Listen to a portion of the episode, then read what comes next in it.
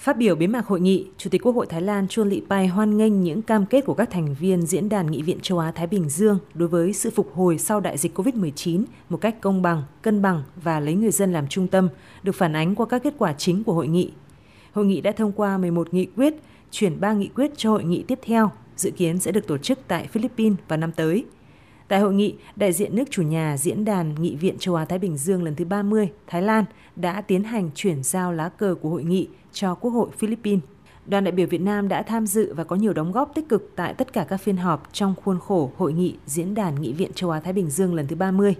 Trường đoàn Việt Nam, chủ nhiệm Ủy ban Đối ngoại của Quốc hội Vũ Hải Hà khẳng định tầm quan trọng của hội nghị năm nay. Hội nghị APPF lần thứ 30 được tổ chức tại Thái Lan diễn ra trong cái bối cảnh tình hình thế giới hầu hết các nước đã kiểm soát được à, đại dịch Covid-19 và bắt đầu cái tiến trình phục hồi kinh tế xã hội. À, do vậy đây là một cái dịp à, rất tốt, là để các nghị viện các nước chia sẻ với nhau kinh nghiệm trong cái quá trình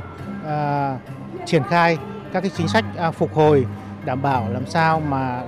cuộc sống của người dân ngày càng được nâng cao và thực hiện các cái chương trình nghị sự mang tính toàn cầu, trong đó đặc biệt là phát triển bền vững, đảm bảo môi trường cũng như là các cái công tác an sinh xã hội. Trường đoàn Việt Nam đã gặp và trao thư cảm ơn của Chủ tịch Quốc hội Việt Nam tới Chủ tịch Quốc hội Thái Lan Chuan Lị Pai, chào xã giao Chủ tịch Quốc hội Lào Say Song Phổn Phong Vi Hẳn, tiếp xúc song phương với các đoàn Canada, Campuchia, Australia, New Zealand. Tại các cuộc gặp, đoàn Việt Nam đánh giá cao quan hệ hợp tác giữa Quốc hội Việt Nam và Quốc hội các nước, bày tỏ mong muốn tăng cường hơn nữa mối quan hệ hợp tác giữa Quốc hội Việt Nam và Quốc hội các nước trong thời gian tới.